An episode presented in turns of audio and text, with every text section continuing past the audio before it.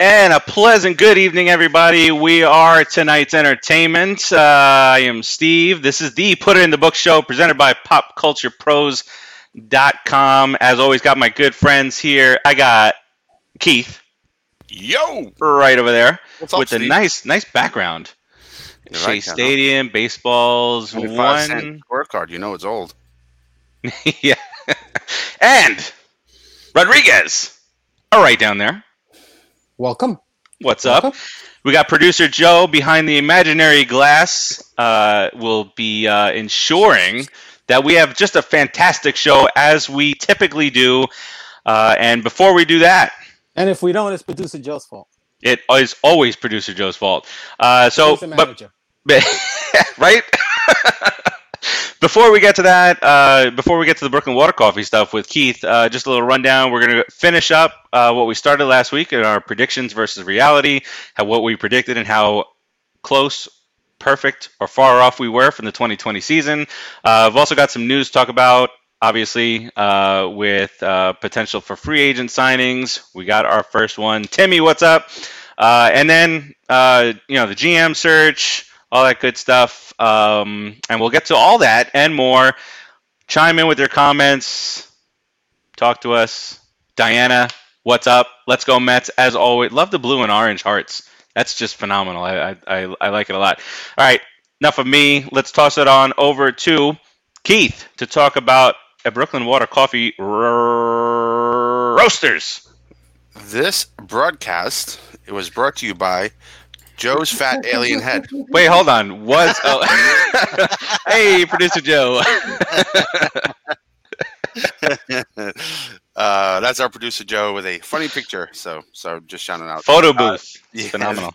This was uh, bro- broadcast is brought to you by Brooklyn Water Coffee Roasters. You know, well, hold on, Keith. We just started. It's, it's not past tense. It wasn't was brought to you by. It is brought to you by I said was. twice. Oh, is the show over yet? uh, BrooklynWaterCoffeeRoasters.com. This show is and will be brought to you by them. Uh, from their roastery to your front door, only the finest beans are hand selected by Yo Mama and Company for Yo Boom. Coffee. Uh, it is some delicious Wow. stuff. Uh, there's a lot of different flavors and varieties you can try. One of my favorite is Cinnabuzz, which is a part of the high energy caffeine line, 50% more caffeine per cup. Um, then is what we like to call our friend Rodriguez Jacked Up Cupcake. Uh, it's a rich vanilla flavor uh, coffee, also 50% more caffeine. I'm going to explain the taste of Cinnabuzz because I think you can get it by the name. If not, then you're just not going to get it. Uh, there's a whole lot of other flavors out there that is not 50% more caffeine, such as uh, Winter Wonderland, one of my favorite. Um, It's that time of year. Yep, it is. It is delicious. Uh, I just had a cup this morning, And followed by a cup of Cinnabuzz. Um, the other coffee that I really don't like, but it's really popular, is dark roast dark chocolate. it's a rich chocolatey flavor coffee. Uh, Isn't and that you would think- Farace's favorite? I think It so. Yeah. sure is. Well, I'm not a chocolate person, but it, it, you know, everybody who likes chocolate and have tried it has told me it's delicious. That's just my opinion. So I'm not saying the coffee itself is bad. Um, and a good thing about it is it's chocolate, right? So it's got to be loaded with calories, right, Farach? How many calories come in that? It's zero calories. Boom. I lose weight when I drink that coffee. yeah, right. Because you get It's all like chocolate Bouncing all over the place. Be run careful how into walls and stuff. yeah. Why it gives you the runs? No. Uh, I didn't even Uh, say it. He had to say it. it- you know, everybody who likes chocolate has given me tons of compliments on it. Tons of runs. And if you're not into flavors, uh, there's a medium roast. I think medium roast is their most popular coffee. It is delicious. It is wonderful. It's filled with beans from all over the world, hand picked for you, brother. Um, try them out. www.brooklynwatercoffeeroasters.com. Had to mute because my uh, throat was getting a little clogged up there. and that's Not, not the www first time, I'm sure. brooklynwatercoffeeroasters.com uh, from their roastery to your front door it's guaranteed to ship within 24 hours of its roast So date um, check them out and if you act now oh, two for three. and buy two bags and then on checkout use the code mask on no oh my goodness i forgot again hold on Real, seriously? yeah i did uh, What, what network are we broadcasting on right now? pop culture pros Boom! if you use code Pop Culture Pros, but I'm sure. I'm sure code- any moment now it's going to scroll across the bottom of the screen. I'm I'm positive that's going to happen. Before I was talking, do you mind? I don't have to. I don't want to mute you. before you, before you, before you use that code, you have to also go to YouTube, Twitter, Instagram, Facebook, and give Punto.com? Pop Culture Pros a like, as well as the Put It in a Book show, the PIITB show on all of those different social media outlets. Today, Pop Culture Pros get you your third bag free. You have to buy two. Uh, there is a variety of flavors. Try them out. Don't be don't be a scared. Don't be a scared, Norton. BrooklynWaterCoffeeRoasters.com from the roaster to your front door. Thank you very much. Have a nice day. Yeah, and like, like Keith, like like you were saying, uh, even even the flavors that you think that you may not like. I'm not a big cinnamon uh, guy per se, but I, I tried the the Cinnabuzz, and it, it's not it's not you know too overbearing. It's not powerful enough to like you're like I, I don't want this coffee anymore. Uh, so there is that. I appreciate you there, Frank Terzio. What's up, buddy? I believe this is the first time we've seen that name. So cheers to you. Uh, Was that Diana? Was that in response to me saying you- had the runs? yeah, yeah. good. They good don't. job, they don't. Diana. They don't make a, a runs emoji. It's just solid. You know, solid poop. But all right. So last we left off, um, we we we kind of got halfway through the prediction slash reality uh, stuff that we were talking about from the 2020 season, uh, and I I want to say that we left off with was it Rosario? That was the last one. Uh, that was the last one that we uh, discussed because I did not want to finish the episode on a sour note. I wanted to finish it, and I, you know, Rosario, you know, maybe took a step back, but is still our shortstop as of now. So let's start off. I'm going to skip the same person that I didn't want to finish off with last week because I don't want to start off this week on a sour note. Frank, as a diehard Mets fan, I want to know who is the best right fielder in New York City? It's Aaron Judge or Michael Conforto? Well, I you you you, you guys want to do this real quick? I yeah, not not being a homer. I'm I'm gonna go with Michael Conforto because you know he stays on the field. He's always he's uh, no no jinx. I mean he had that one elbow injury on that freak swing uh, a few years ago in the last week of the season, but he stayed on the field. He's he you know he saves runs in in the outfield. He produces runs uh, at, at at the plate, and um, this is just off the top of my head. But he does not strike out at the rate that Mr. Judge strikes out. Keith Rodriguez. Yeah, I, say say agreed. yeah, no, I agree. And the big key to me right there is with the first one of the first things you said is being on the field. If Judge was on the field often, or, or as often as Conforto, it would be easier comparison. But it's not an easy comparison. Conforto hands down his stats, his and his durability and consistency. Well, not consistency at the plate aside from his last year. Careful, Right, Rod- Rod- Rodriguez. Rod- Rodriguez. You know he still has the name. but yeah, no, he still um, has the name. I- I yeah, mean, babe. Keith is right. He's he's right in the sense that he's he's a cons- consistent player. Um, the other guy's going to put up bigger wow numbers. The home runs are going to be there. Uh, you know, it's the Bronx Bombers, that type of thing. It's going to be like a wow factor that with Judge all the time. He's a good. He's a he's a very very good player. You know, and, and for his size, he plays really good defense. Uh, he's a good defensive player. But both you guys nailed it on the head when you said, "Hey, the guy's not on the field enough." So if he's on, if, if he stays on the field 150 to 100, uh, if he stays on the field 150 games, he's going to put up bigger numbers, oh, more Oh, yeah. explosive numbers than Conforto will. But Conforto's just going to be that steady Eddie. He's going to be there. He's going to play really good defense. He's going to get. He's going to hit you at 30 home runs now. He's got, God willing, God willing, this is what I've been waiting for. His average is going to stay around 300 Yes. or at least above 280.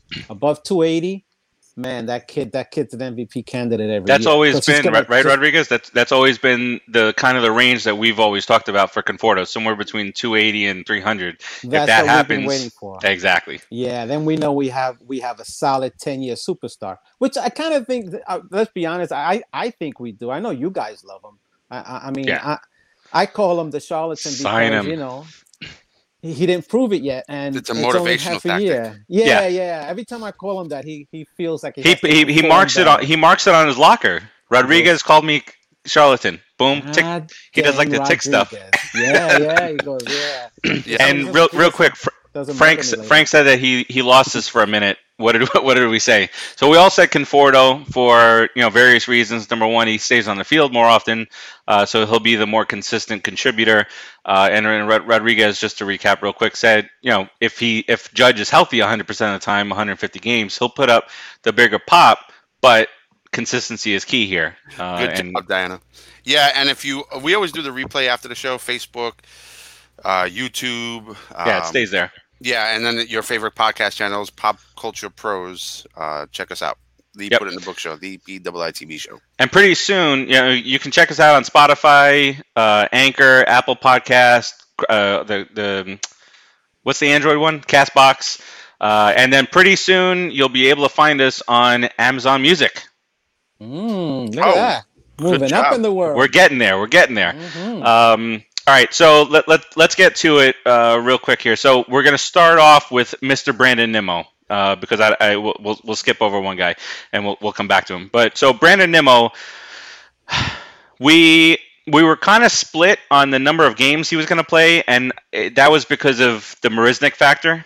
Uh, Right. You know, we, we were we were un, we were just unsure uh, at you know at, at certain points, but overall, we had Nimmo hitting 283, seven home runs, and 16 RBIs.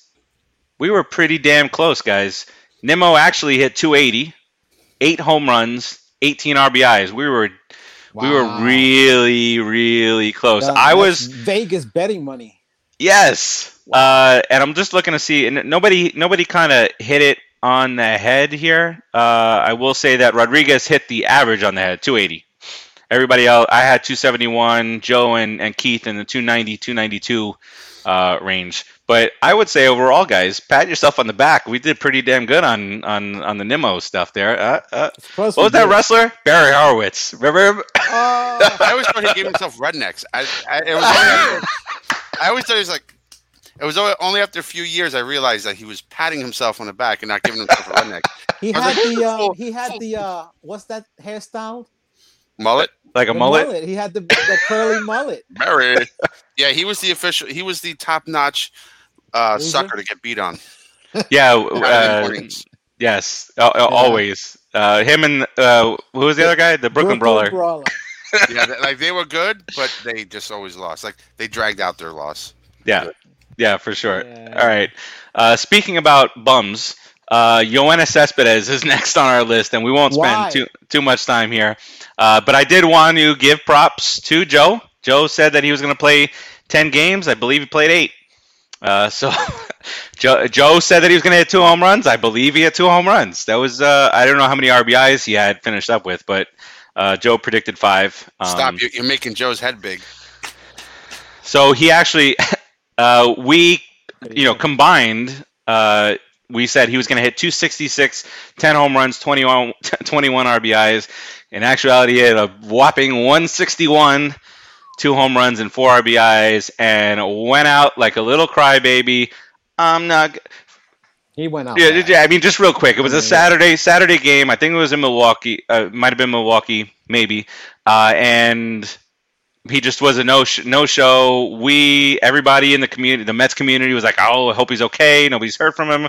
And then we get that story about how he just left, never showed up, and it was a playing time situation because the previous night there was a Zoom call and the lineup was announced, and Yoenis Cespedes was not happy.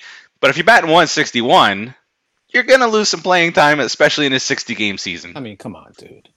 Yeah, he, he used an excuse that I think his uh, uncle or grandmother, something like that, he doesn't want to get them sick. But you're playing in a bubble; you're not going to see her. Uh, so you know, I don't know if there was something more to it, but the way he handled that was completely unprofessional. Yeah, for you know, for sure. yeah, he left on a bad note. He he's uh, persona non grata in the Mets uh, history lore anymore. I, And, I wonder uh, what team might take a take a chance on him next year. Atlanta. I, I, And well, and he'll I- and he'll sign with Atlanta just to stick it, try to stick it to us. yeah, I, I hope that I it's mean, not in our division because he will be on a Dude, he's a mission to stick if it to he's us. healthy and playing, he's, he can be a beast. But that whole inconsistency and craziness with the groundhog or the warthog or the, the cow or something, uh, it just it's just enough already. Let- you After know? having heel surgery, let, let's go. ri- Let's go surgery. ride a wild boar. Let's go frolic in the jungles of uh, South Florida. and See if we can catch a wild boar.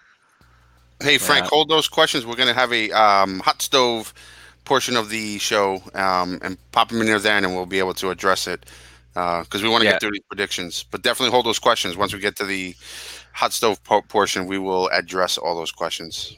Absolutely. All right. So next up was JD Davis, uh, who we all know and love. Uh, JD Davis, overall, we projected him to be 283, nine home runs, and 20 RBIs. Fell short uh, in on his batting average this year. Uh, he, he Mhm. struggled uh, a couple times uh, throughout the season, but he did still have some of those clutch hits. He still got you know that that going for him. And again, 60 game season. Let's not read too much in this, but he hit 247, six home runs and 19 RBIs. Um, and and you know rightfully so. Keith, you were actually the closest one to this. You you had him at 257. Uh, I had him at 278, Rodriguez at 295, and Joe at 300. So uh, while congratulations, you're the closest. I wish you weren't though. Me too. Yeah, I, I, no, I don't. of Ha- I don't have any loss of faith in him, but yeah, it is what Nah. it is. Yeah.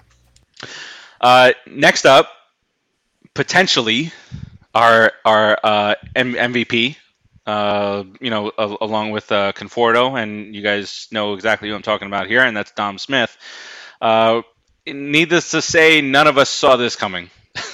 N- n- none of us saw to the tune that that he delivered. Uh, we all thought he was going to play somewhere between 25 and, and 30 35 games. You know, we, we weren't we weren't even Yeah, sure we how much know he was playing time. Play. Yeah, we didn't. Know. Uh, we had him batting average wise. I had him at 244. Keith 248, 280 for Rodriguez, 260 for Joe. Um, and so on average, we had him at 258, four home runs and 12 RBIs, and he just demolished all of that, hitting 316, 10 home runs, and 42 RBI. So when you think about the 42 RBI, and you know it's not an exact science with the multiplying by 2.7 games, but almost you know almost three times that you're up over 120 RBIs. like, I mean, you have to stay on incredible. a hot streak for the whole year. Yeah, I Yeah. mean, it's it's insane, but that's the type of hitter he can be. Yeah. we all. I mean, I thought it. I always, I never wanted to get rid of him. I wanted to keep him all the time, but I mean, I hope, I hope and pray we get the DH, and I never would have said that. And I'm saying that going against my baseball purist life, Yeah. I'm saying let's get the DH, man, because I want these guys to stay on the uh, stay on the team. You know, I like Dominic Smith. I like the way he hits. He's got a lot of pop. He plays really, really good defense. And if he can come in and out with um, Polar Bear, because Polar Bear is the starter. Let's be real Yeah. here. But you know, at the end of the day, if he comes in and out with the Polar Bear and gives his late inning defense uh, just to keep himself sharp, the way he can hit and he hits every day, I mean, geez, that's that's a really potent lefty righty combination at first base. Not that we need it, right, Keith? Well, I mean, uh, Right, Bear- I Polar mean- Bear can do it all himself. Outside of a trade of uh, for Arenado, I don't want Dom Smith going anywhere. Yeah. Mhm. I to throw Yeah. it in there. yeah, uh, Wow. yeah. We're not Uh, trading anybody. We're buying people now. We're the scam. Unless it's Arenado, let's trade. Anyway, Jeez. All right. So I, I mean, I, we we were cautiously optimistic about this type of a breakout, but you know, if if we're gonna say about JD Davis and about Rosario that this was a 60 game season, shouldn't read too much into it. Do we say the same thing about Dom Smith? Or do you, so uh, we can't be homers here and say the Dom Smith thing is actual. That's facts. That's that. That's how this No, guy's going to hit. Well, And then these, you can't- These are, all, these are all samples, right? So Yeah, 60 game sample. sample of a season. Um, so if if he hit three ten and ten home runs in that sample of a season, he he's you know, I'm not gonna say times that by two and a half, and that's Right. what he's gonna the whole season. Like to Rodriguez's point, is streaks and the slumps, but Not an exact uh, science. it, it's right. But it, it can it can be if, if you want to just take a number off the top of your head. He can be a 280, 290 hitter with 25, 30 home runs. Amazing. I'll take that all day. 70, 80, 90 RBIs. So um, his eye at the plate was so much better uh, during 2020. Um, he wasn't swinging at dumb pitches. He was a lot more selective uh, and more confident. It, it was great to see. But yeah, I, I, I- I don't think you can say he's going to be a uh, 40, 30 home run guy every year. Yeah. You know, 25. Hell, give me 25 's yeah. number. I was going to say, give me 25 home runs a year Well- from Dom Smith. He could do it, you know. it's like Take it.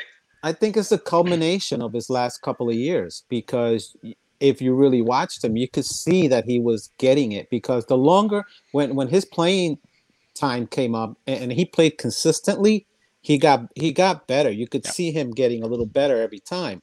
You know, only the sporadic part of not playing, that's when your average dips and your eye and you lose your eye, or if you're in a hot streak, you you kind of fall off a little bit. But if you're playing consistent and he did la- he did last year for sure even though it's a 60 game sample you know you don't take it of course and extrapolate and turn it over three times but Right. what you, what you do is you say okay this guy can play with these guys he can he can hit with these guys so he can't hit with these guys because it's obvious that Dom Smith can hit in this league you know and it's obvious that JD Davis can hit those type of guys they they, they can play so you you know JD Davis had a bad year Dominic Smith had a great year. It means that JD Davis started off slow and Dominic Smith didn't. That's all that it really means. Right. You know, the the the end the end numbers are what matter. And that's why Rosario too, you have to look at his end numbers. Although I'm with you, I got to tell you this Farace because I was thinking about it and Keith and you guys want to get rid of Rosario and not I'm not saying you guys want to get rid of him, but you would trade him and I was kind of set against it. But I looked at his stats and I said, this guy's batted over 660 something times, I think, or over 600 times the last couple of years. And those are the numbers he's put up. In the old days, let's say this a 500 at bat season, 550 was pretty good. And Yeah. these guys were putting up way better numbers than Rosario has put up. So he's batting another 100 times and still can't really get to that 20 home run plateau or he can't, you know, drive in another five or 10 runs. Mhm. I'm really a lot more relaxed with letting Rosario go now for somebody like a Lindor. Right. But, uh, you also, you know, there's uh, Giménez in, in the background. Um, this kid, this kid. I mean, again, it's a sample, right? But he he has the makings of a superstar between the glove and the bat and the hustle. Um, but I, you know, if we go into season next year with Rosario as a shortstop, I'm not mad. Um, I, I don't want Lindor, but that's hot stove talk. We'll get into that later. Yeah, Mhm. I don't want. Yeah, yeah. yeah. I, I, I personally think you know I would do that trade, and uh, we'll we'll get to that. But if, if we if we if we keep Rosario, I'm I'm all good with that because Yeah. if he can you know string together that se- that season where you know we've been we've been waiting for him to put it all together, he's got he's got you know when, when, when, you when you look at his frame, he's got oddly Dude, strong power kid. to right center. He's He's got you know, and he can hit the ball to all fields um, when when he's on. So you know, that that's he he's he's got to put that consistent strain together. uh, this like- is the year. If Yeah. you don't if you don't come up with really good offensive numbers, you're not going to be on this team next year. It's Right. almost it's almost a fact that he's going to be traded for somebody or something really good because Yes. they have much infield talent. Right. And and who knows what the what the front office Brad. I know what they say about, you know, building up the the, the system, not making too many Mhm. trades, but if you can trade major league talent with a little bit of minor league talent, that they they might look to do that. And again, those are for the baseball minds to sit together in a room and say, "Okay, we're confident," you know, or is I would love to be in Rosario's that room. right? Or Oh is my God. Rosario at the point where you're not going to get more for you, you? His trade value isn't high, isn't going to be any higher than it is right now. Whereas, Right. you know, it, th- those are the decisions that the baseball people have to make. It, are they confident in a good season where after next year his trade value is high, or you keep him and you extend him? Or do you- Exactly, He's exactly. 25. That's why it's so difficult to be a baseball guy. and you know, making those making those you know, we can make the decisions. We make trades all day long. We sign free agents all day long. But day. When it all boils down to it, and you're making that decision, you're like, shit, shit, shit, shit, shit, shit, shit. Uh, okay, let's do it, and just live with it. You know, that, that, that that's the hard part. Um, I all I wrote next to Jed Lowrie was LOL. Can you even Uh, say that about him? I don't know. uh, and then uh, Jake Marisnick, in the in the little bit of time that he played, he played very solid de- uh, uh, defense. Um, I, I don't good, yeah. I don't know how many at bats he wound up with, but he had 333, a couple of home runs, five RBIs. Uh, but he was that guy where you know we were playing that defensive lineup come the seventh, eighth, and ninth inning. Uh, he he played tremendous defense, uh, and you know the, it's good to have those type of guys in there. Unless you get that guy to sign a contract that can play great defense and also hit the ball real well. We'll talk about that in a little bit too. Uh, all right, uh, we'll you- but you can't be that defensive guy to come in in the seventh and eighth and ninth inning and, and pull a hammy. You can't be that guy, you know, because then you're like, what are you here for? You're not here for Exactly. anything. See you. Goodbye. Great point. Uh, all right, let's let's jump into pitchers real quick. Ah, that's good. All right, Cy Grom, baby. Cy Grom. Uh, we we had him at uh, somewhere between seven and ten victories. Uh, we actually had him overall eight and three, a two point one eight ERA. Uh, he didn't get quite as many decisions as we thought he might get. Uh, he was four and two, a two point three eight ERA. So we we're off just a smidge on the on the um, on the earn run average. You know, we, we we thought that he'd have more decisions. He finished third in the in the Cy Young award behind Mr. Bauer, who we will get to in a little bit. Um, Mr. Laris, let's go Mets indeed. What's up, Dad? Indeed. I don't think that there's any Solaris. you know, I, I don't think we need to go into great detail with deGrom. Uh, the you know the the one thing, and we've talked about this on the show, and they've talked about it on on air. Keith Hernandez, Ron Darling, Gary uh, Gary Cohen. Uh, I always go to Gary Thorne for some reason. That's the first guy in, in my head. I don't know why. Uh, but you know, all of us, not together, have had the conversation. Is, exactly.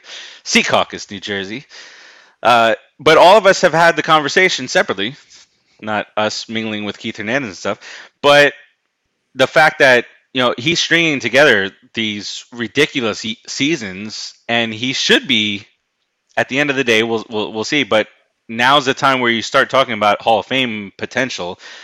And the fact of the matter is that Hall of Fame nowadays is going to be completely different whether the purists of yesteryear love it or hate it but the, the it, it has to change right because we're not going to get the 300 game the 300 game winners anymore we're not going to get the Tom Seaver 311 victories. We're not going to get you know uh, Nolan Ryan 5,700 strikeouts because longevity is no longer a thing.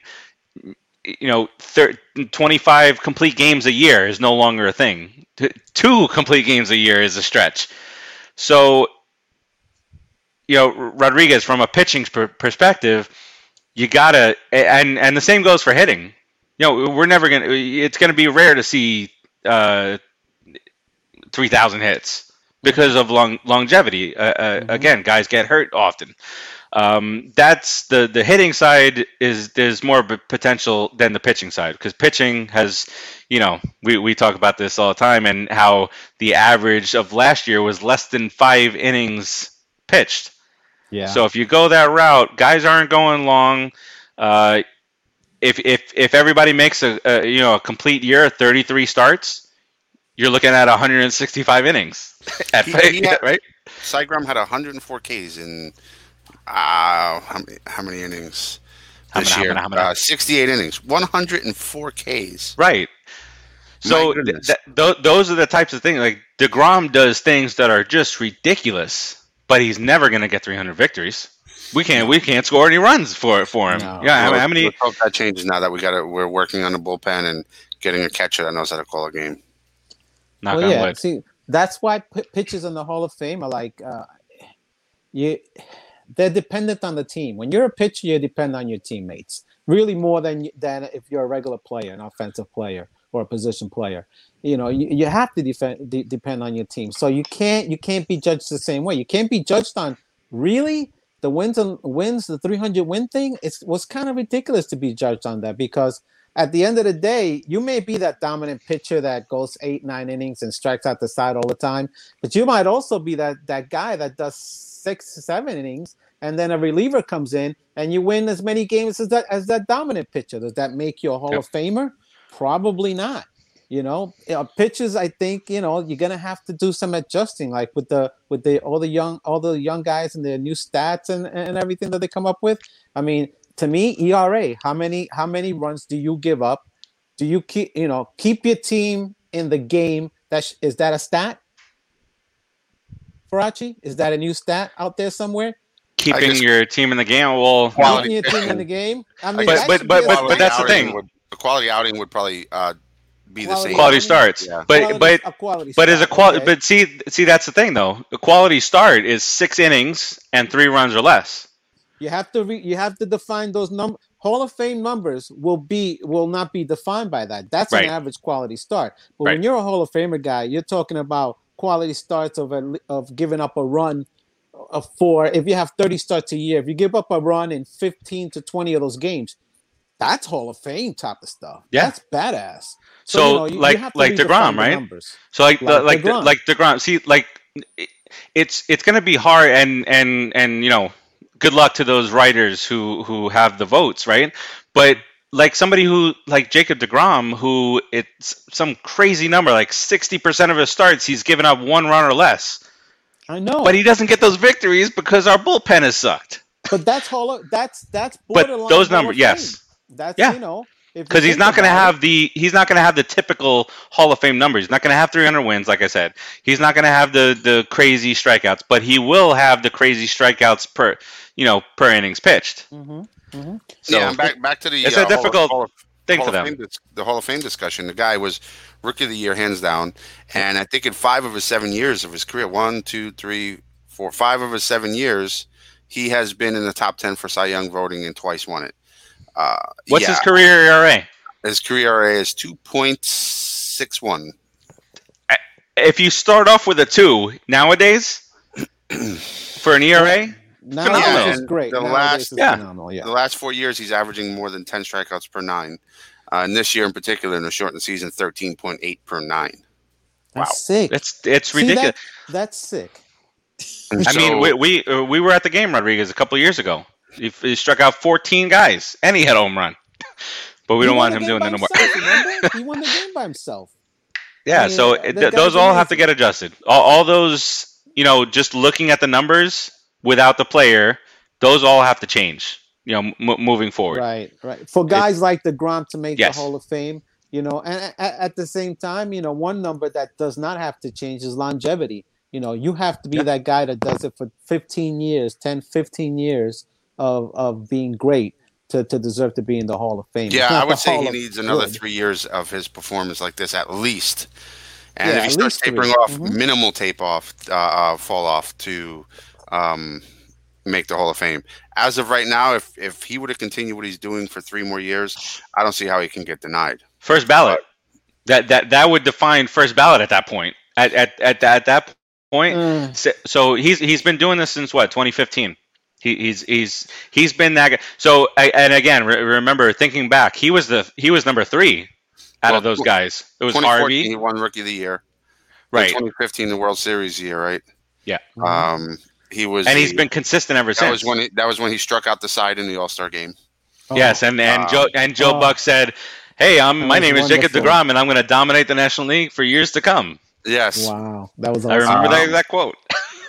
yeah, and you know what, Joe Buck Best yourself. quote ever. Um, Buck Well, and then and then the other piece of it is that his average velocity on his fastball is increasing every year. Yeah. right. and Everybody actually, else is dropping. for, for Met fans, that's you know, pitching form. That's of course, it's a disappointment that we didn't hit the playoffs this year, right? We had a good opportunity, but uh, the other side of that is little less wear and tear on on Cy Grom. Yeah. Um, you know, because pitchers, you know, especially somebody like him, although One his positive delivery, of COVID. delivery looks so flawless, it looks so easy. But you know, it's it's a violent movement regardless. So, um, about 140 less innings that he normally would pitch. I'm Right. I'm I'm all about it.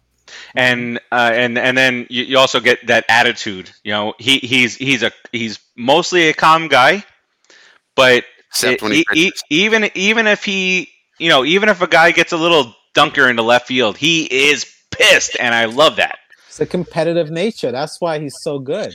That's why he's so fantastic. I mean, I mean, look at the look at the guy. He's six what six four, 185 pounds. He's a string bean. Nothing. He's he's throwing 98, 99. He's breaking 100 sometimes With and- ease. And, it's all the pitching motion, ev- everything. And you know, pit, throwing a lot doesn't necessarily mean that you're not going to be able to pitch for a long time. You know, I because I I believe, in my opinion, that throw being a a pitcher into your late 30s and early 40s or whatever, a starting pitcher, you, you kind of have to be built that way genetically. You have to be predisposed to not break down. You gotta build your strong legs. It's a lot of things that you have to be be be, be doing. And I, and deGrom's motion is so smooth and so easy, and it's, it it just flows, man. You can see that ball just exploding off his fingertips, man. It's it's fa- it's fantastic. And if he stays like that, oh my God, another five years, Keith, like you said, three to five years of, of, of whatever he's doing now, man. He's definitely a Hall of Famer. 2025, we're good. and that anger is not always good for Arch, i.e., Matz. Uh, it- No, no, you got to know how to control it. Yeah. player himself. I think he's more angry because I should know better, or you know, uh, I let that one slip. I, I think that's his thought process. Matz is more like, I can't believe I'm getting hit, and he doesn't adjust. He doesn't do anything to think about it. He doesn't learn from it. He pouts, lets it get in his head, and blows the game. You know, uh, he did get a little better. Um, well, last year, not so much. The year before, he No, got a he- better. yeah, the year it, before he got better with that that stuff. But Last you- year he just got what shelved. Are you judging? What are you judging Matz on? You judging Matz on him being a number one? Because if you judge him on him him as a being a pitcher number New York one or a two, but if you judge him as a judge him as a number five starter, No, I'm Well, not judging him right- where he pitches. Right now, Judge right now we have to judge him as like a number nine. Yeah, Just- no, I'm just judging him based off of his performance. I'm not It's putting him true. like in any position. To me, honestly, I think if we pick up the right players, he's going to be in the bullpen or he's going to be in uh, on the I bench. love him. I love to put him in the bullpen. Yeah, he'll be the spot starter d- bullpen guy. Uh, it- moving right along here, uh, we don't have to, anything to discuss from Marcus Stroman other than he accepted the offer, and we can't wait to see him do well in 2021.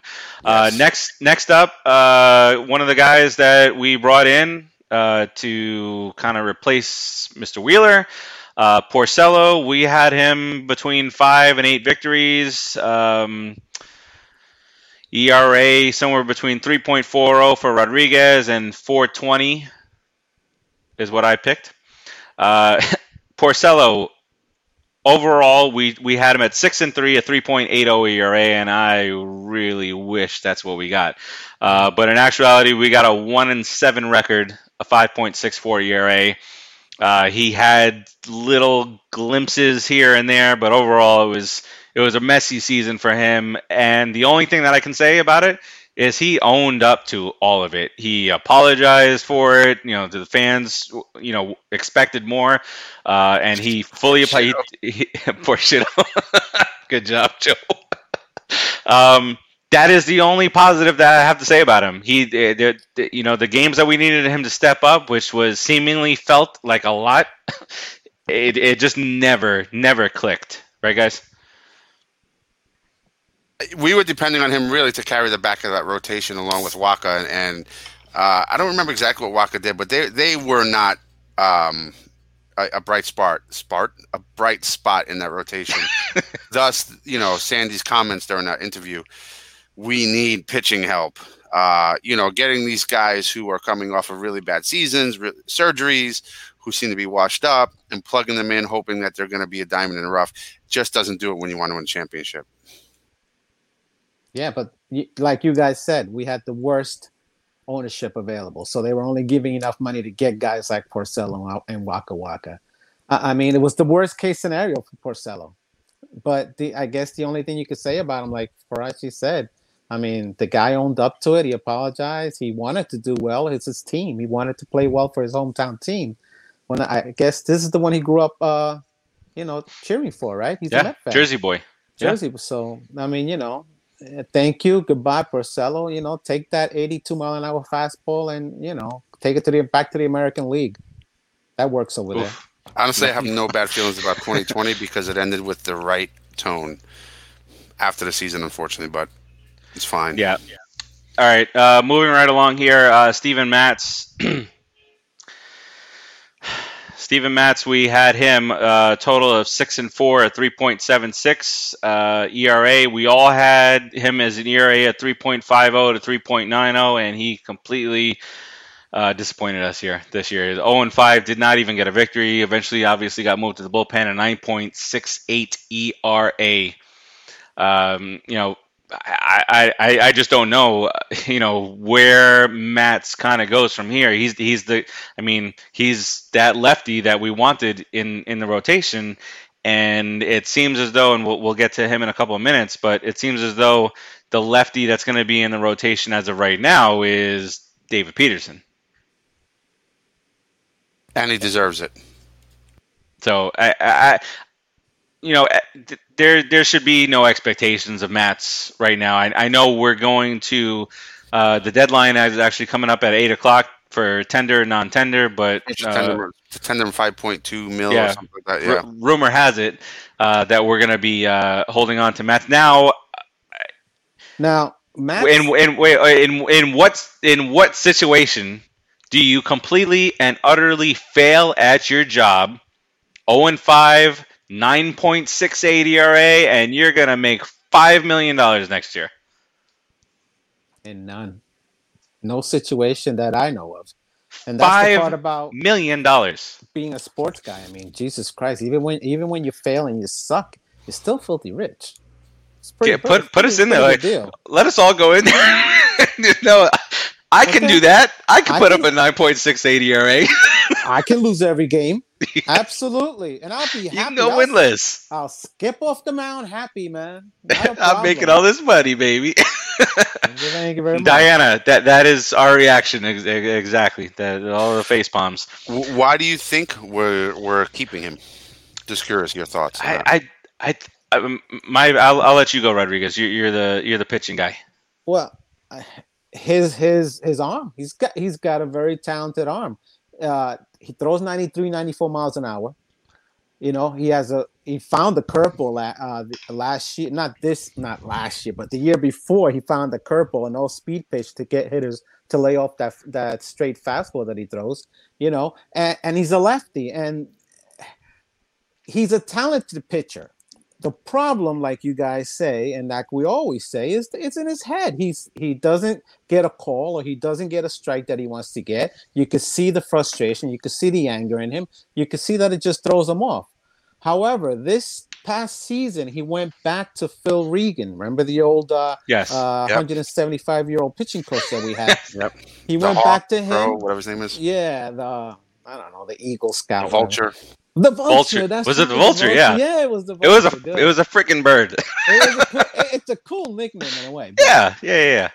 Anyway, so they work together, and apparently he's got him feeling, making him feel a little better, and he's got him straightened out a little bit more. I mean, you got to keep a guy Phil like that Regan's because a talented talent. coach. He's a good coach, Phil Regan. So. Eh, and, and he had him pitching very well. I think he just, I'm telling you guys, a great catcher. case. Catcher, a great catcher makes a pitcher like Mats or Mutz, because he's still a, he's Mutz now, makes a pitcher like Mutz a really good, a, a a pretty good pitcher because I he was just about. guides To, I was going to say that. guides him through the game. And with the other guy that we had, Ramos, I mean, he couldn't guide he couldn't guide him out of uh, out of a parking lot. The poor guy. He he he, he needs help. Got all the talent in the world, but he needs help. That's why you keep a guy like that. yeah, and we, we really need a catcher. I mean, Yeah, and, and we're gonna get that. We're gonna get to that in a couple of minutes here. Um, next up was Michael Wacha. He was the other guy that we signed in hopes of putting two guys together, and we were all about it. We were all, you know, Waka Waka Waka, Porcello. Look at us. we how had the Wilpon mentality. Let's use that. Exactly. So we That's had the good. we had the loser mentality at that point, and you know oh, it. don't it say that. I, yeah, I, we, I mean, no, Th- I, but- I, I prefer to look at his hopeful mentality, not loser. The let's get creative. It could- hopefully diamond it could it could be in either way, right? Oh, so, this but guy but sucked the last two years, but he was good four years ago. Let's pick him up. Right. So and coming off an injury, so uh, we we we rationalized because we had to. Remember, Right. remember There what we said. go. Yeah. Okay. So, so Wheeler signed for twenty three million dollars a year, and we were patting ourselves on the back for getting two quality pitchers or two pitchers who had been quality pitchers for the same amount of money. Who And- have been? Who have Yes. been? Yeah. Absolutely. Yeah. It, it wasn't without. I you know, mean, we, we didn't say that without back, ba you know, backing up stats that they had. You know, had handled. It's not like Porcello's. You know, this forty five year old guy. Porcello's still know, in his early thirties. guy. It's a young It- it- guy. because he's Cy been in the Young. league so long. He's he won the Cy Young because he's been in league so long. It it, it feels like he's that 37 year old veteran pitcher that you go out and get. That So wait, wait, wait. Now that we're saying this, Right. now that we're saying this, before we lose, Yeah. uh, before I lose my thought What? on this, Oh. is, is Stroman is Stroman the same guy? Are we doing the same thing with Stroman? I don't That's- think so. My that eh, my my my, my I mean, opinion. It could about be. Yeah, for for Think sure. How old is Stroman? 29. Let me ask Siri. 29. Hey Siri, how old is Marcus Stroman? 29. Sirian. Good answer, Siri. Marcus Stroman is 29 years old. So you should just listen to Rodriguez and I. and keep him over. 29 years old. So he's tw- I, I, yeah, he's three years younger than than this guy. I, I just I, I think he's a better athlete. I think he's got I I I, I don't know. Um, So do I. I, I, I trust me. I don't think we're gonna have that with Stroman. I'm Yeah. just saying. It's a potential. He's that type. He's that type of guy. He's that Yeah. type of pitcher. He's not a hard thrower. He needs to be have perfect control. He needs to get a lot of ground balls. He's that type of pitcher. but he's got that he's got where- that wicked slider. Depending what we do in Mhm. the off season, he's our number two right now, in my opinion. Yeah. Solid. So, um, But he, he'll, he'll be our number three because we getting the guy. We getting him. yeah, All right, and then but we'll- eventually we'll get there. well, hopefully Thor comes back strong, but we'll see. All right, little waka waka waka. Uh, we projected him at four and four, three point eight one ERA. We uh, Keith had him at four point five two. I had him at three point nine zero. Joe at three point three zero. Rodriguez at three point five zero. And in actuality, he turned in a performance of one win, four losses, a six point six two ERA. So If this was the So three- Right, I'd be going on stage. Oh Yes. God. come on up, and you'd be running up there, all happy, hugging, hugging uh, who, Like- Drew Carey. Up, up to the Yodel game. Yodel game. Uh, so there it is. I mean, right Oh there, three fifths of our rotation. Suck Five man. point six four, nine point six eight. This is going into the season, and a six point six two ERA. No team can withstand that, and yet we still managed to get close because our hitting was great. Our our our um, our bullpen kind of got better there at the end with uh, Familia, and we'll get to that Familia and and and all these guys. Uh, David Peterson is one guy that we did not project because we ain't no shit that he was going to be on the team. uh, so, but Mhm. very promising. Six and two, a three point four four ERA. He pitched like a veteran guy. He he he had the aura on the mound, like I got this, I got this, right? Mhm. Am, am I wrong on that, Rodriguez? Uh, yeah, I think I think you're right, but uh, I also believe that uh, he wasn't. He was caught by by uh, by Nido most of the time. I think I don't think Ramos was the one that was catching him um, because he showed a lot of poise. I mean, he actually was pitching inside, throwing that curveball inside, throwing that curveball outside, then coming in high hard with a fastball. Uh, I mean, just moving that ball around, up, up, left, right, down. Um, really, really nice job. Yeah. You know, smart job and because he doesn't possess like a 97 98 mile an hour fastball but when you move the ball around a lot you do you throw some changeups you throw some curves all speed stuff you come in with 92 93 it feels like 97 98 and you He can strike need it. guys out he doesn't Right. need it and i think he had a pretty good strikeout uh, rate uh, keith do you know Uh, his strikeouts, uh, 49 innings. It was uh, 40 strikeouts with a rate of 7.2 per nine, which is not bad. It's It- not uh, bad- it's not a, the rookie rookie kid just coming in. uh, You know, uh, hey, it's COVID year. We need you. That that that's basically what happened.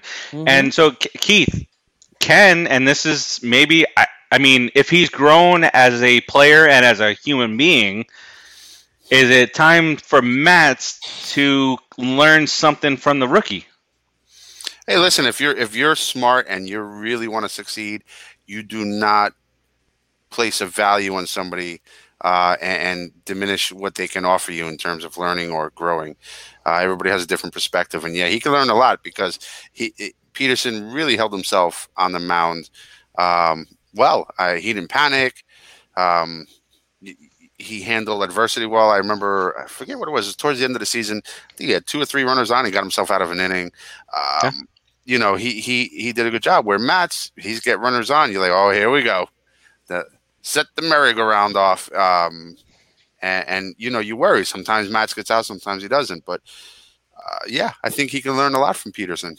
And I'm yep. sure Peterson can learn from him through his experience, maybe not so much his actions. yeah, I mean, yeah, they, they, they, they can have that type of a conversation.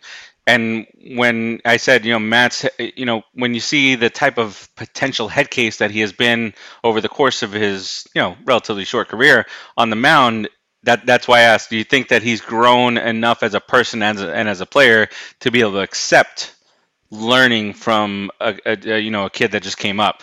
I mean, when you have a 9.68 ERA and the kid has a 3.44 ERA, you kind of like forced into saying, "Let me look at what this kid's doing." You know, it it it yeah, might not he, be a bad idea. He was that kid before. He was that yeah. lefty guy. That same. He was the same guy. You know, he, he tried it a couple of years ago. He found the curveball. He he was starting to pitch. Uh, off speed, moving the but ball around a lot. Rodrigo, I'm sorry to interrupt, but was that the was that the year where he uh, was where he shifted over and he was pitching from the first side of the first base side of the first of the rubber? Side, he moved over, and then he got away from that. Wait, I, I always I always you know when I was when I was playing mm-hmm. and I was hitting well, I wasn't changing a thing. Not a thing. My foot was going in the same spot in the batter's box. If I was if I was smoking the ball to right field because my my back foot was on the line of the batter's box, guess what I was doing? Right foot on the line of the batter's box. If I picked so, my nose on the way to the plate, I did it. That yes, whatever it is. Time, but you know? it you know it it it it befuddles me when I see guys doing well because of a change that they made, whether it be something subtle like I'm on the right on the first base side of the of the of the rubber instead of left side, and then see they that? just get away from that. See, but that that change right there to me, I would make that change if I wanted to keep my same pitching uh, motion and not change it at all, but hit the outside corner. You know, if I'm on the right side and I want to hit that corner, but I don't want to have to change my pitching the way I'm pitching to throw a little bit more outside, I move over on that and I keep my same pitching motion and automatically I'm going to hit that outside corner. Right. You know, that's that should be something that's done normally during a game. You know, that's not really changing anything. As long as his rotation, if he's throwing like this and all of a sudden he starts throwing like this, mm-hmm. you know, that's a change. But that movement is just to allocate yourself on corners. And so if you're a batter and you see him coming up to the outside corner, moving over to the first base side, he's going to try and pitch you outside most, most, right. most likely. So you get you get yourself ready for that. So that's just something that that's his job. That's what he should be doing. Right. Uh, so for for me, you know, from a hitting perspective, I enjoyed when a pitcher wasn't doing the exact same thing you know time after time that got me out. So for right. for for for Matz what what you know what I saw and you know, I don't have the pitching eyes that you have, Rodriguez, but when he was pitching from the from the first base side of the dugout and he was throwing that that um that that curveball, it was darting down and into mm-hmm. the right-handers. But when he moved back, it was inside and it was an easy take because the pitch the the curveball's already starting off in the middle of the plate or inside, right. and, and it's just, coming further in. It just moves in. The, right. You can track the, the movement a little right. better. But he was coming outside so that the ball was looking like it was going to hit that outside corner. Right. And they're going to go there, and it's actually coming in on the exactly. inside of them. Yeah, so that's just pitching location. Yeah. Yeah, you know, I, I, always remember as, as a kid, you know, hearing, uh, depending what side of the plate the batter comes up on, you know, you, you may shift your position on the rubber. Um, mm-hmm to hit those corners a little better, depending where right. they're standing in the box. But not not per pitch, because then you, that's a tell. But per yeah. how they come up to the plate, yeah. It's a tell. Mm-hmm. It's a tell. Mr. Gines, Stephen Gines, what's up, buddy? Steven, um, what's up, All right, let's get to the bullpen. We're gonna go quickly on here on the on the bullpen. Uh, Diaz, Diaz, we had him at two and two, a 3.28 ERA, 12 saves, right? And the 12 saves because I said that. Well, Joe also had him low, six saves. I thought that Lugo was going to take over that role, and obviously the needs needs of the business. uh, he wound up, you know, uh, Lugo went up in, in the starting rotation. In actuality, and we cannot complain about this at all. He struggled at the start, but Diaz found something, and he was two and one, a 1.75 ERA. Again, 60 game sample is what it is, that's what we have to go by. Uh, he had six saves and 10 chances, got better as the year went along. Uh, but again, those blown saves or you know th- those those type of things kind of kill us. Phil, what's up, buddy? Um, let, let, let, let, let's go through the, the bullpen real quick, give a couple comments, and then we'll get in jump into the hot stove real quick uh, and close this bad boy out. Seth Lugo, we had him at four and two, 2.48 ERA, 11 saves. Again, that was my fault. I skewed that because I had him with the majority of the saves. Uh, he came in at three and four. He became a starter. So you know, half the season is reliever. Then he jumped in the starter role where he kind of struggled. Um, three and four, a 5.15 ERA was his final line uh, in 2020. Dellin Betances, we had him at two and two, a 2.71 ERA, and we were way off. 0 and 1, a 7.71 ERA. And the reverse kind of happened with him. Betances, you know, he had that injury, uh, and he just couldn't. He, he couldn't put anything together after that. Uh, he was so-so before, awful after. Um, Mr. Familia, this might be the one that we were closest to. We had him at two and two, a 3.67 ERA. He was two and zero, a 3.71 ERA. Definite, massive improvement from the year before. Huge, um, huge, huge, huge. Uh, Justin Wilson, one and one, a 3.45 ERA was our prediction. Actuality was two and one, a 3.66 ERA. So we were we were pretty close there. Also, uh, Brett Brad Brock, we had him at a 4.09 ERA. He finished with a 5.84 ERA. Mr. Gsellman, the highest, no, the second highest, thanks to Matt's ERA on the team, 9.64 ERA. Uh, and then some of the guys that we did not have a prediction for because we just didn't see it. Uh, one was a trade, Miguel Castro, uh, who I, I mean, I, I like think he's stuff. I think he's got the goods, right? Yeah, I think his, his stuff is pretty good. Uh, he was when the, now this is overall between us and and the um, and the Orioles. He was one and two, a four ERA. Uh, Chasen Shreve, we cannot, I cannot say enough about this guy. No, his ERA didn't finish with what we um, what what what he had started with. He finished with a 3.96 ERA, but it's because several times we had to, out of necessity, keep him out there for five, six innings because the starter went two and a third. So you know, no no fault there. and then waka waka. Erasmo Ramirez, uh, he pitched very well to a tune of a .63 ERA. Not a ton of innings, but it's a nice nice start. That's you know that that's that's the type of thing that you kind of get started on um, there. So overall, the bullpen was not what we needed it to be. Uh, kudos to Edwin Diaz stepping up, huge. Shreve was great. Huge. Uh, you know, uh, Familia took a huge step forward. Um, but outside of that, Justin Wilson was was was was that guy that that that we bring in the lefty who can. Justin Wilson was even more important, uh, you, you know, in my opinion, because that the the rule started where you have to face three guys. So no longer you that lefty guy that comes in to Mhm. pitch to one guy.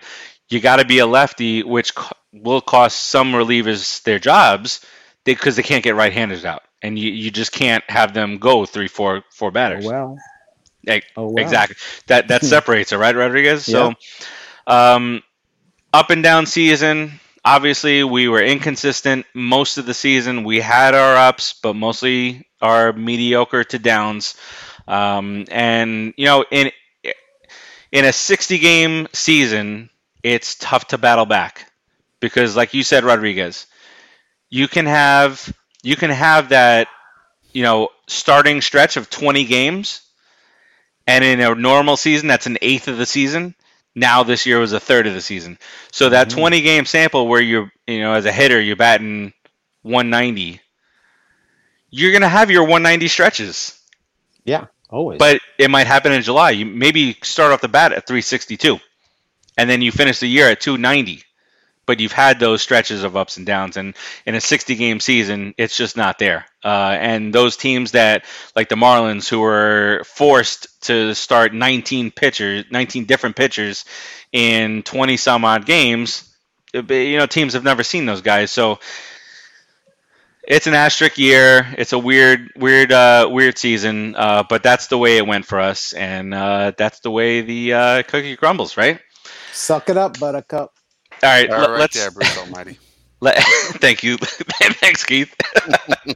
uh, all right, so let, let's get to uh, real quick couple things here. Uh, you know, this is just our first off-season uh, special, um, and you know, we, we get into season four starting next year.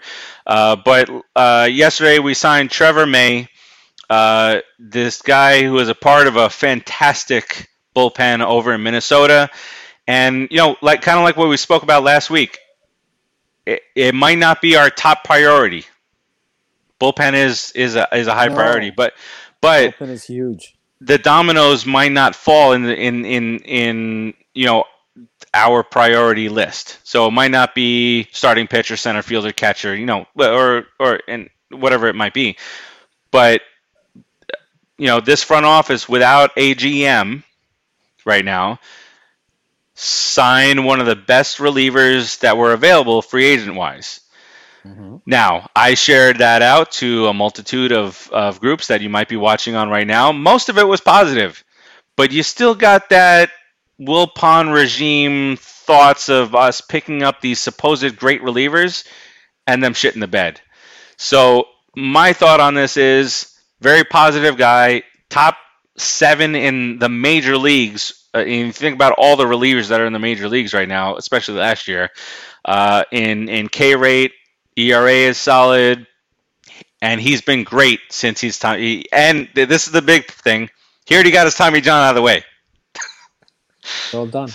So, uh, Keith, what, what what are your thoughts on the Trevor May signing? I think it was a great signing. Uh, a guy who is proven.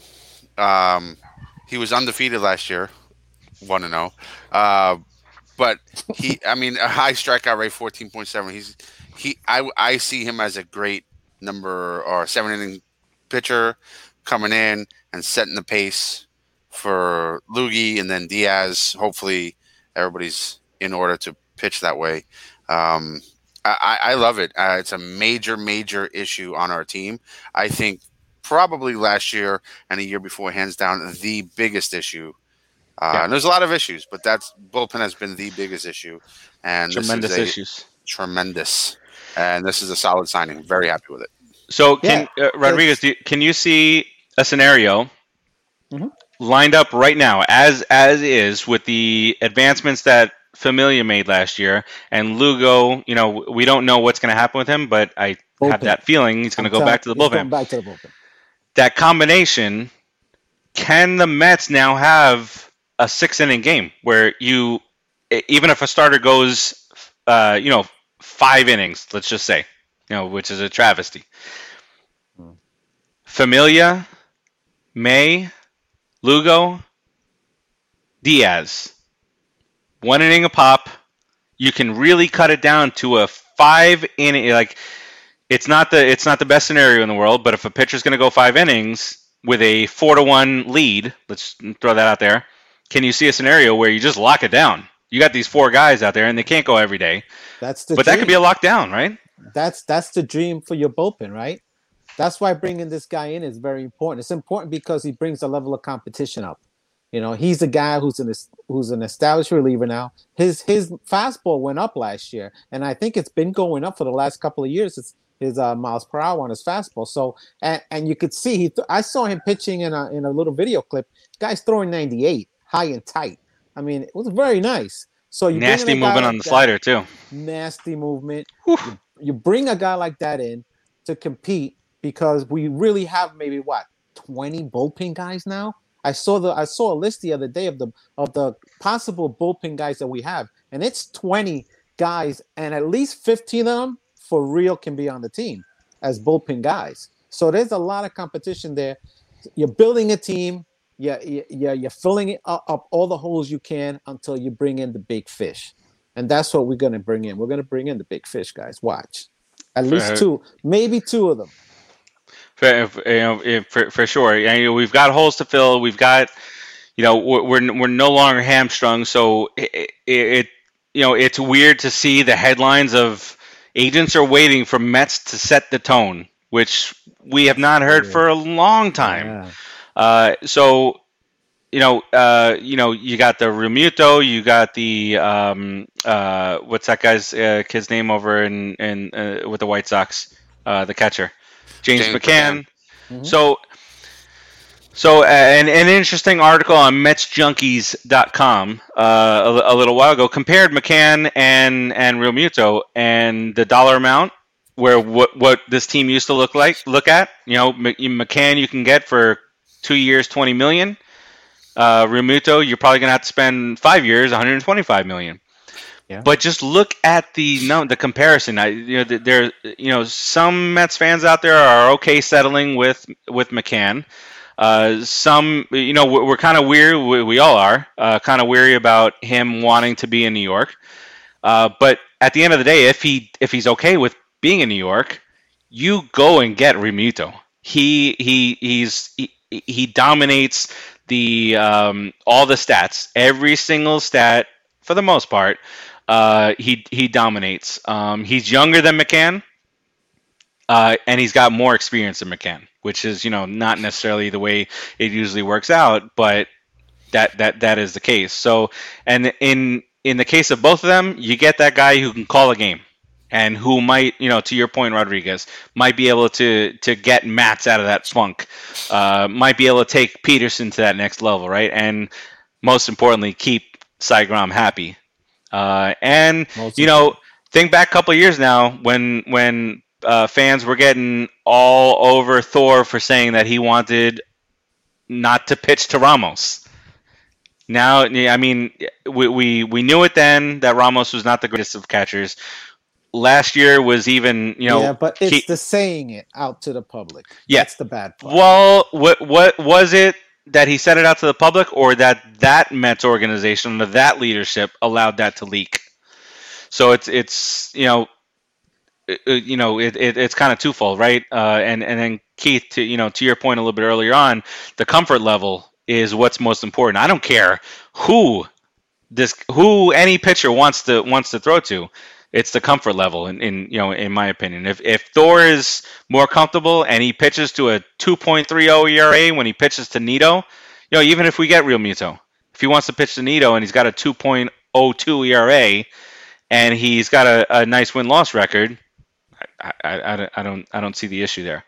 Uh, but it'd be nice to have a catcher that, that can be you know the offensive guy and the defensive guy, and not you know pass balls every.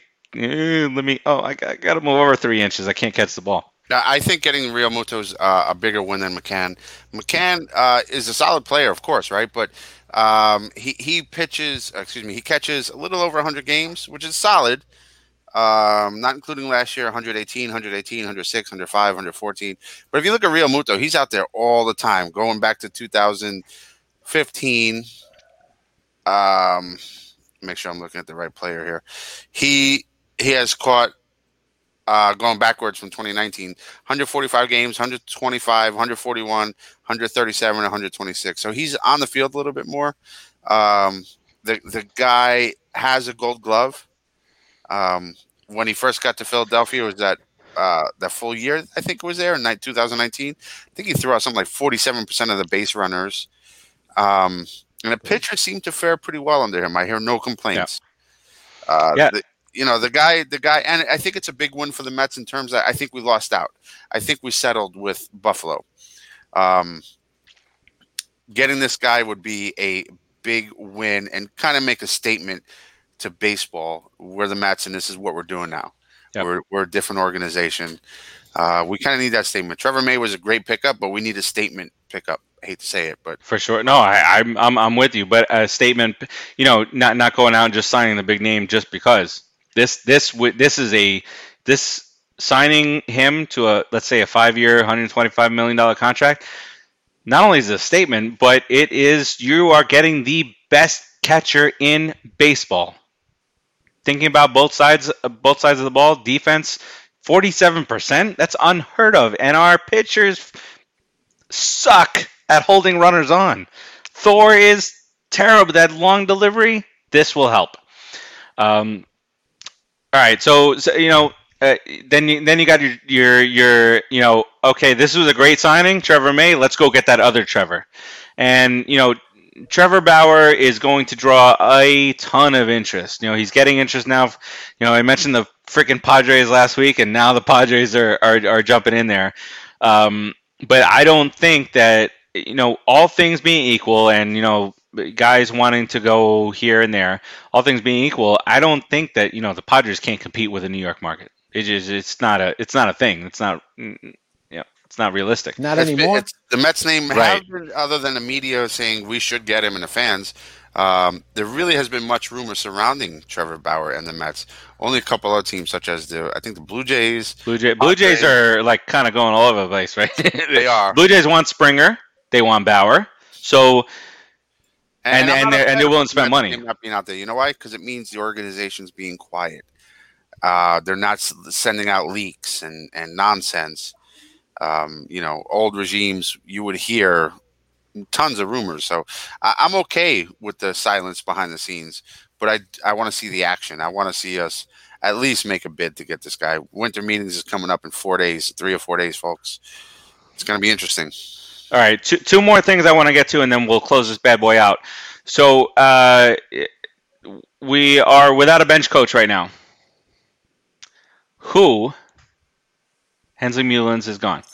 Who do you want to see as the bench coach? I, I'm not sure if you guys have given a thought, uh, but I've seen some names kind of dangled out there. But who would you guys like to see, much in the way as we did a couple years ago with the pitching coach?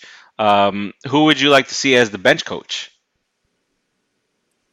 You know, you know a name I heard the other day that kind of made me think I wouldn't mind to see him back in the organization, even though I never really liked him, but he did a really good he I think he did a good job. Willie Randolph.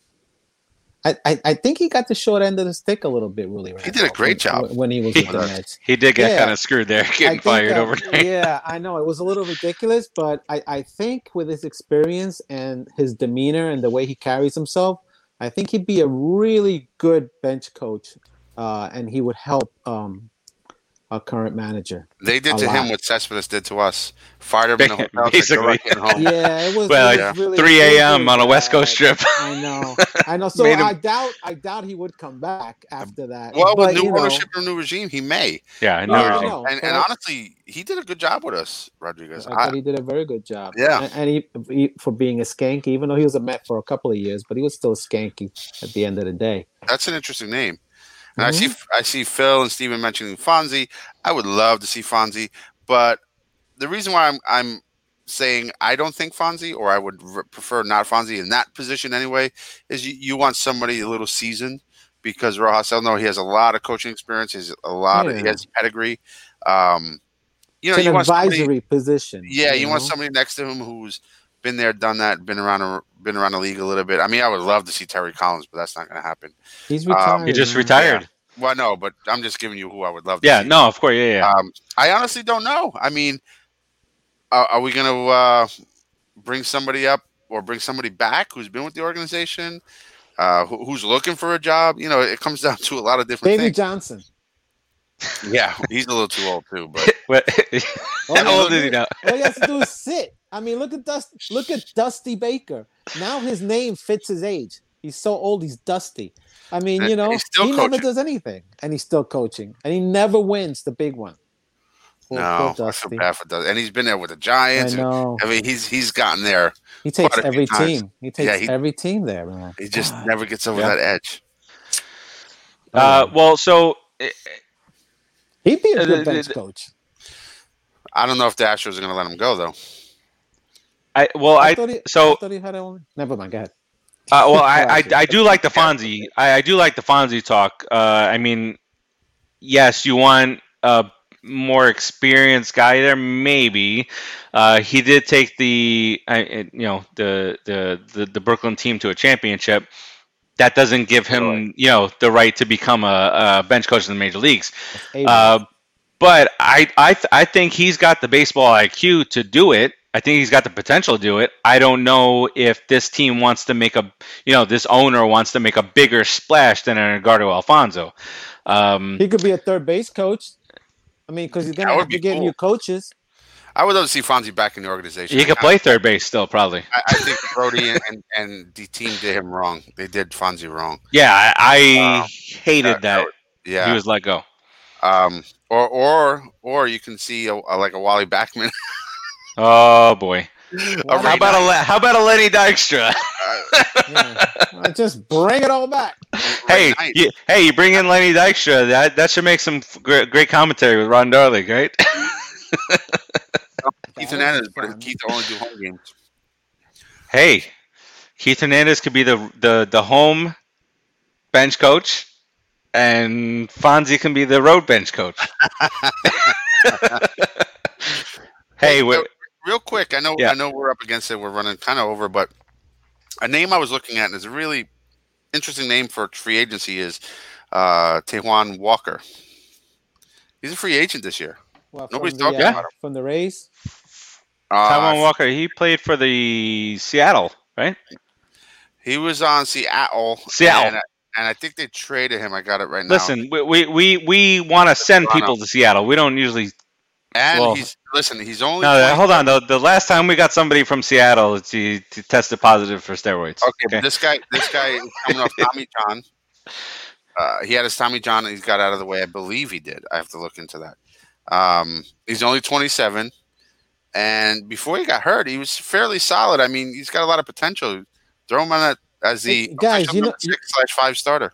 You don't really want to get Tommy John. I know you guys think it's like, oh, you got out the way. It's a, Rejuvenated. It's not, like, it's not like he clipped his nails and he and, and, and, and he had a manicure. Tommy John is dead serious stuff. You don't. No, I know, but I, in today's baseball, it's like you got to get it out of the way. Uh, uh, It's, it is it is a legitimate question. Has he had Tommy? John? Is he a hard thrower? Has he had Tommy John yet? It's a legitimate question. is. It is no for sure because you know it's, you like to get out of the way. All right. Um, love you guys. Um, all right, so uh, we're, we're, we're gonna close out here, but uh, before before we do, I found a little interesting uh, article here, and we, we could talk about it for a quick two three minutes here.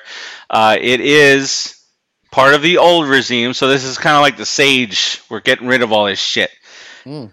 The five Wow, worst watch- watch your- trades that the Mets have ever made in the month of December. So this is so Great this show, is all positive, all good stuff. Let's It- end it on a no. Good no. job, let's Raj. let's end it Poop as milk. as fun. This is fun. How all right. is fun? It's gonna be fun for everybody. Hey, I, I, I walked ten miles, not a single problem. Get home, stub my toe, and break it on the edge of the bed. That's fun. So I made let, let- so let, let me ask you a question. So Ke- uh, Kevin Mitchell gets traded right to the San Diego Padres, but we get Kevin Mitchell back. This is this is one that's in the worst trades uh, area uh, according to this article. But Kevin McReynolds was our all-time left fielder when we did that in season one two years ago. Uh, all right, let let let's let's do this because I I know that Not. You hear stories about him? He was a nut. That's probably why we got rid of him. Who? Kevin Mitchell? Yeah. It was a, Yeah. Well, hey, you got to be crazy to catch a, a ball barehanded over your right shoulder Go- about go to read, crash in the wall. The Bad Boys of Baseball, I think it was, and some other books and about He Mets. was definitely one of them. yeah. Tough guy. It's tough guy. Oh yeah. Him and Darryl Strawberry were the first ones you went on the field if you got into a team fight. We're gonna fight this year again because we're gonna be good. Watch. I, wa- I can't wait. It's terrible. Stop promoting violence, Farace.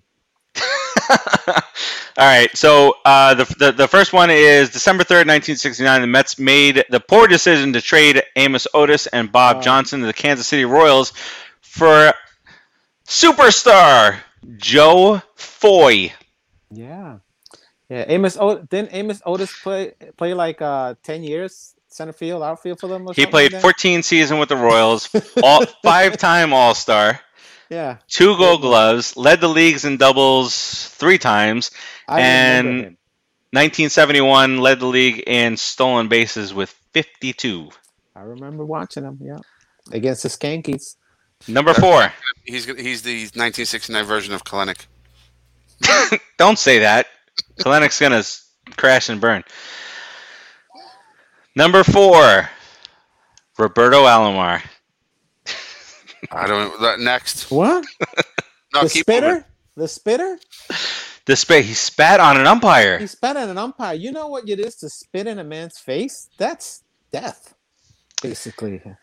In two seasons with the New York Metropolitans, uh, Another Roberto Alomar went uh, hit 265, 13 total home runs, Wow. and then he got traded to the uh, White Sox. Yeah. All right. Next up. Nothing to say about that. Next up. Same season. Move on, baby. Oh, wonderful. Another.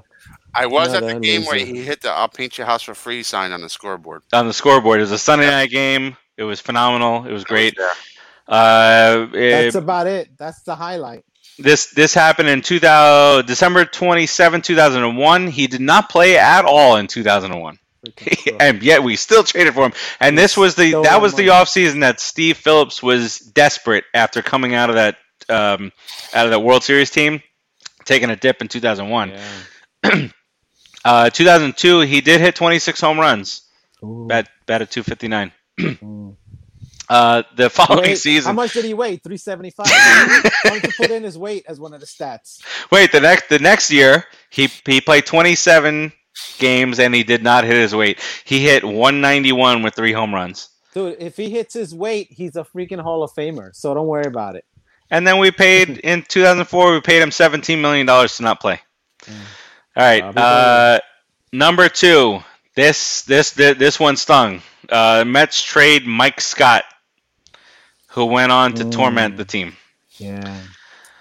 Yeah, yeah. Uh, he pitched for the Astros for nine years, won 110 games, a 3.30 ERA. Dude, he was never near as good with the Mets uh, until he no. got that. He was able to cut that that ball, you know, slice it up and stuff. I, I don't know what number one is, but can I take a wild guess? Yes, please do that. It's a uh, amazing all-time strikeout leader pitcher from Texas. Mm-hmm. It's got to be. it's got to be the worst trade. Go Come say on, it. we got superstar Jim Fregosi back in that deal, baby. What he hit? 232. Oh, 232 in his first year. Jesus. And then he, so this happened December 10th, Wow. 1971. Team traded four players to the Angels. Oh my Four God. players, including seven time no hit machine, 5,700 strikeouts, Nolan Ryan for Jim game winner. Fregosi. Jim Fregosi went on to hit 232 in his first year with the Mets, 234 the following year, and um, It's out of baseball. Manager. parted way parted ways after that. Nolan Uh, Ryan is hands down one of the most amazing pitchers to ever live. But uh, so let, let okay Yeah. let, let's do let's do this and then we'll close it That's- out. That's how you end that.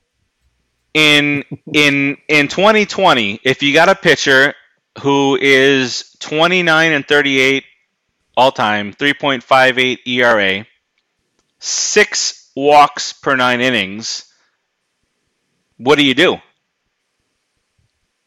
What? Do you give him twenty five million dollars to come pitch for you? Is, it Wait, is that what you do? I mean th- that that that's what that's the career that he accumulated before being traded. So it's hard. It's kind of hard to fault the Mets there because he was not. I mean, Well, six I won't walks. Say, I won't say it's per so nine? to the Mets because look what look what happened immediately after 1972. He had a 2.28 ERA. He got it down to five walks per inning, and then 10.4 strikeouts.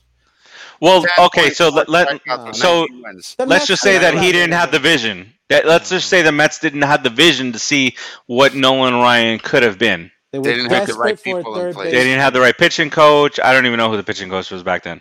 They wanted Um, a third baseman bad. That was their deal. They wanted to have a third baseman that they could keep there for years and years. And Fregosi was was they thought was going to be the guy. So they were they had to give up a talent like you know uh, a Nolan Ryan. Unfortunately, you know, they had to give up a talent like Nolan Ryan.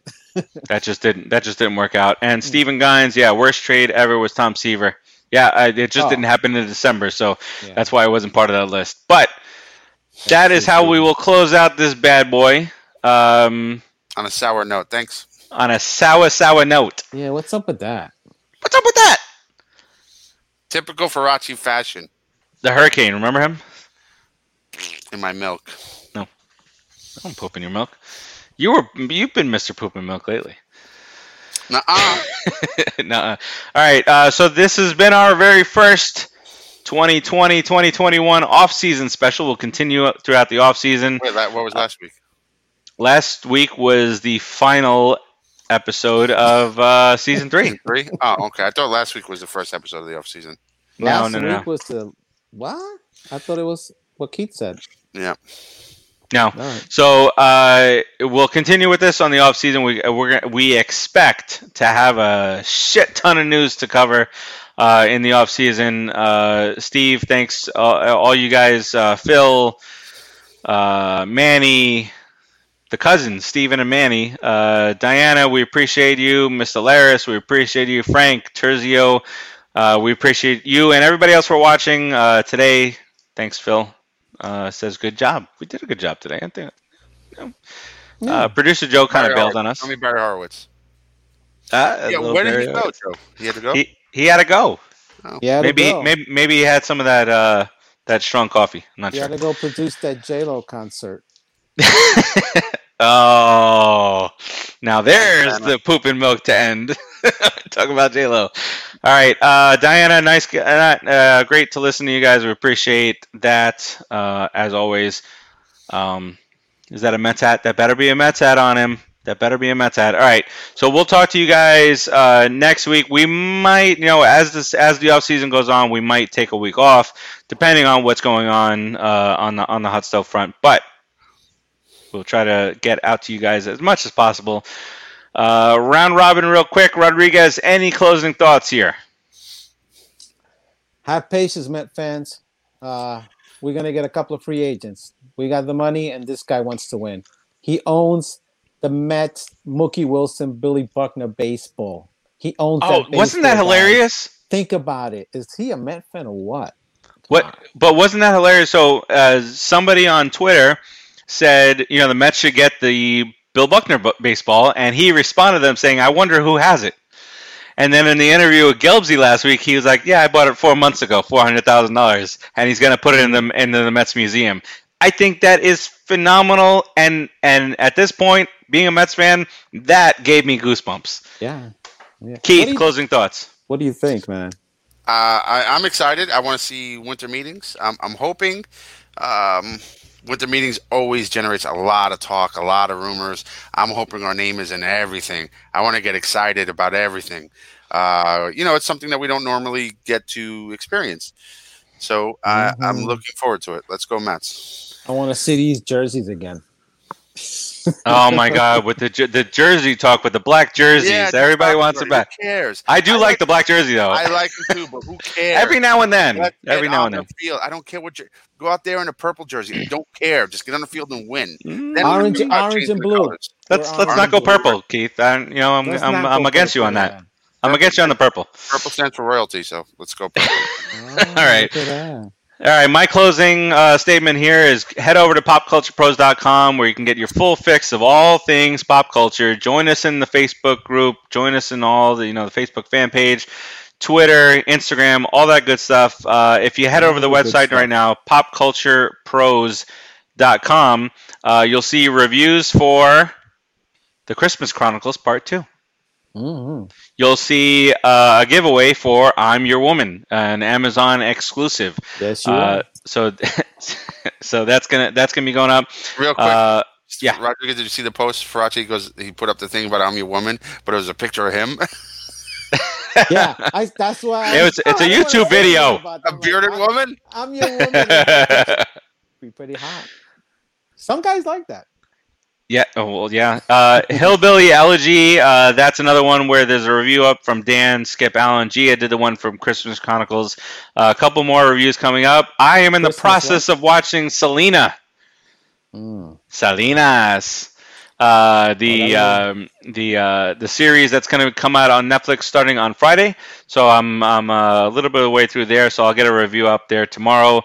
Uh, but two more contests to come. I'm not going to name them here, uh, but contests will come up uh, probably tomorrow later on. Uh, and that's it. Check out the That's it. NFL picks and all that good stuff. Uh, but good show, fellas. Appreciate you guys as always. I think we make a phenomenal team. I think we do. I think we should be the next radio uh, crew for the New York Metropolitans. What do you think? I agree. I'm, I'm Yeah. for it. Ooh man. Howie's almost at the at the Oh. tail end, right? Uh, yeah. Yeah, it- I, I would dude, come up with you, it's- Shay anything, and one little shove, one little shove, one little. Look, nudge, just get, you get, know. get, get him out. Hey, hey, hey, look, if we got to move back to New York just for that, let's do it. Done. That's the Done. only reason I moved back. I'm Giddy going. up. Giddy up. Giddy up, yeah. All right, guys. We will talk to you next week. Thanks for the participation, and we'll talk to you uh, next week, throughout the week, as we get some news uh, as it comes. Peace out. Peace out.